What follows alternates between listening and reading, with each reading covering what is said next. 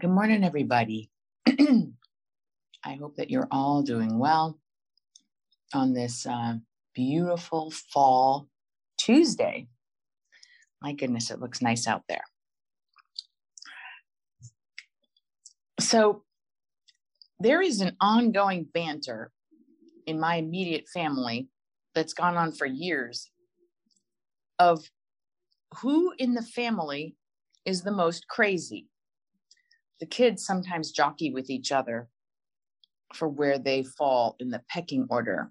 Although I would say most of the time, my daughter Rose usually comes out on top as most normal. Sometimes my husband gets that position, and other times he is mixed in with the kids over the years. But I am irrevocably in the same spot, according to everyone in my family, as hands down the most crazy person in the family. Now, this is a position that I vehemently fought for a very long time. I would say, I don't know what you're talking about. I'm not crazy. I'm totally normal. But my kids would counter with, Mom, let's just start with the fact that you're a rabbi. You talk to God a lot. You put kale in your smoothies. You like to go on retreats for five days where you don't speak. You like to speed walk. Honestly, the list goes on and on. So I have finally thrown up my hands. And now, when the conversation comes up in the family, I just lean into the crazy. I mean, let's be honest. Who wants to be normal? Normal is overrated.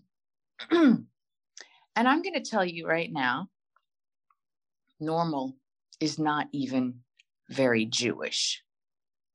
Seriously. I mean that. I don't just mean that like Jews are all neurotic and crazy. I mean, it's just not a concept. Do you know what the Hebrew word for normal is? Normali. the Hebrew word for normal is normali. In other words, that word didn't exist in the Hebrew language. We had to borrow it. I'm not just talking about the fact that the word is not indigenous. The idea of a normal is not indigenous to the Jewish people.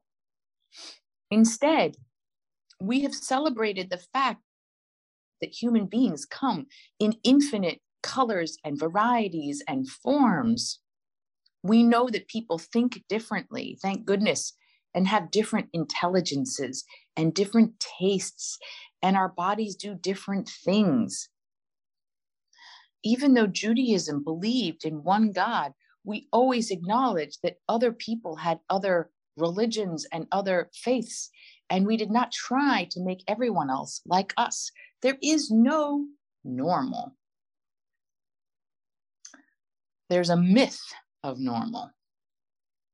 Now, I want to thank my Brain Pickings blog, which I subscribe to, which I think is a brilliant blog if you guys all want to get on it, um, for alerting me to Alain de Botton's beautiful book, which is refuting the cultural tyranny that lifts up the myth of normalcy. His book is called The School of Life and Emotional Education. And I'm just going to quote a little bit from him. Any idea of the normal currently in circulation is not an accurate map of what is customary for a human being to be.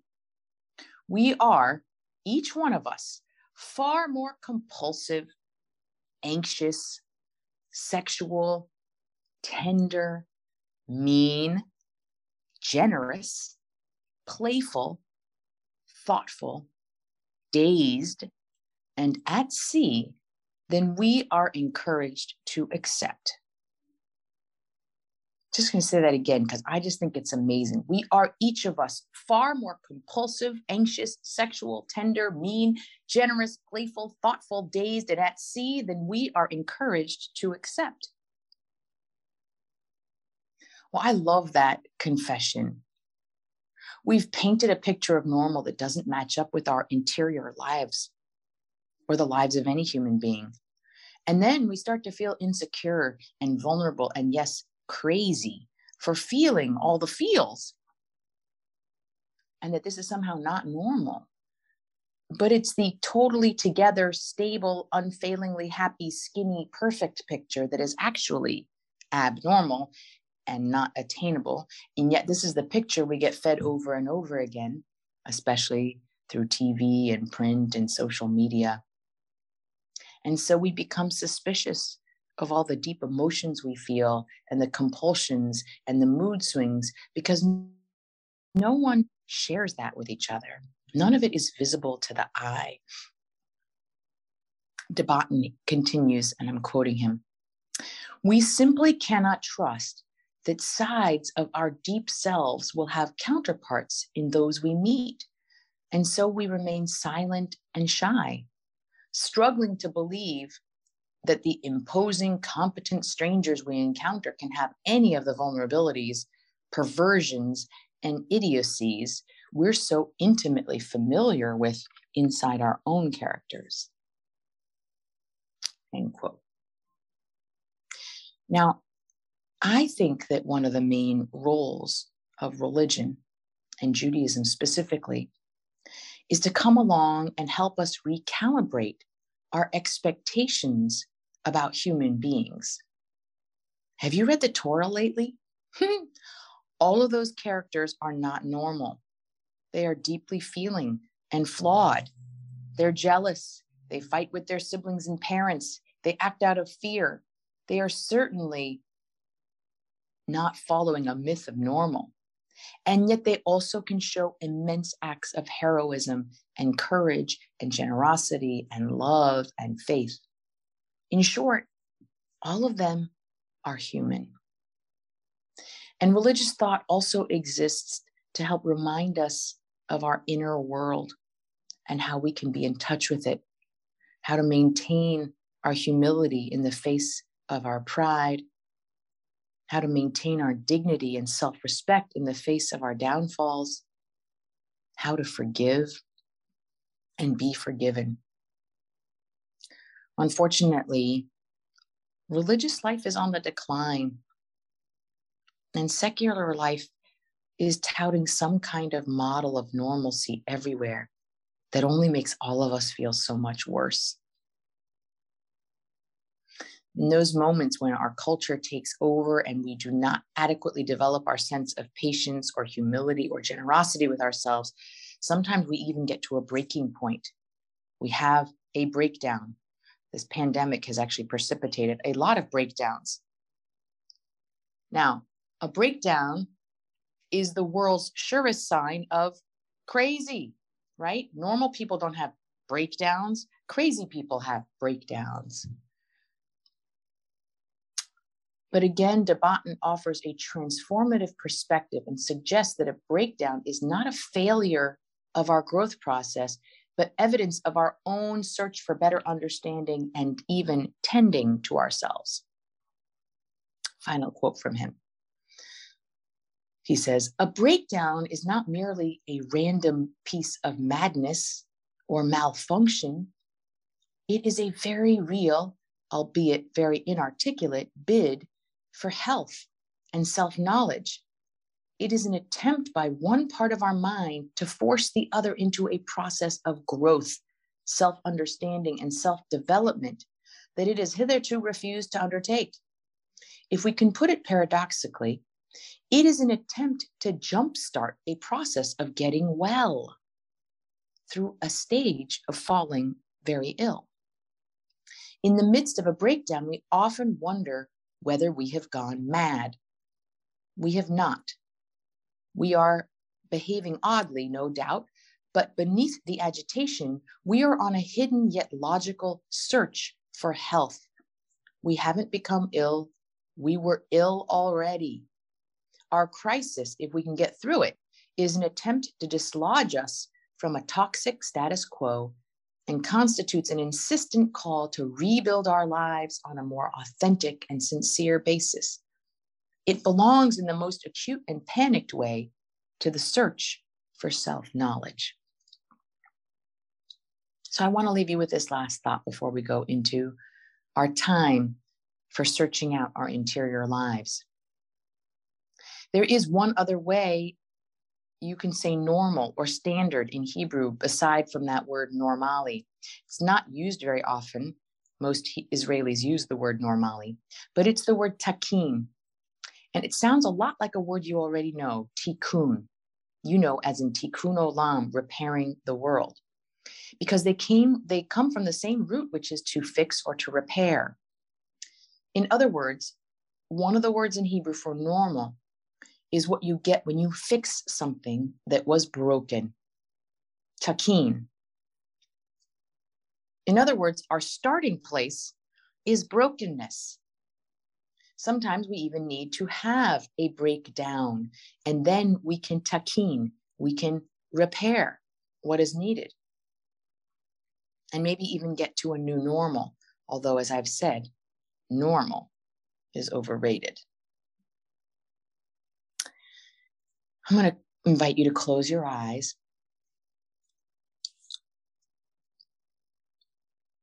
Take a deep breath in. And as, as you take it in, I just want you to embrace with your breath everything that you are, everything that you're feeling. Let's give our morning gratitude for this beautiful day, a fresh start. Lefanecha. I thank you, God, for the gift of this day.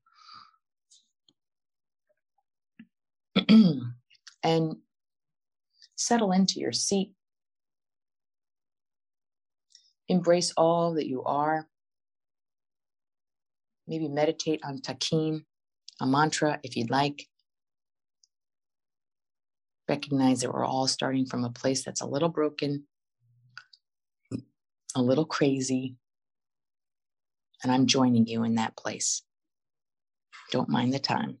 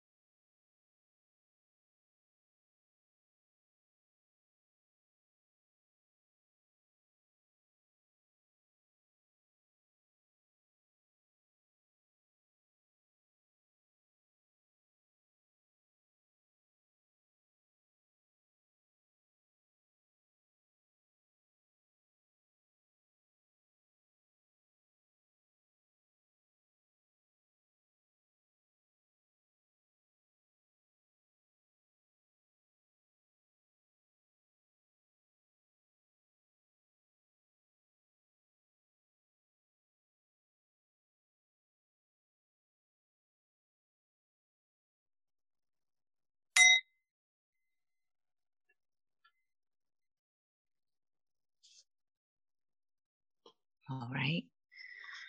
I invite you to come back into your space. Don't hide your face from me. I'm asking for your help. I call to you, please hear my prayers, oh God. If you would answer me as I have called to you, please hear me now. Don't hide your face from me. I hope you all have a blessed day. See you next week.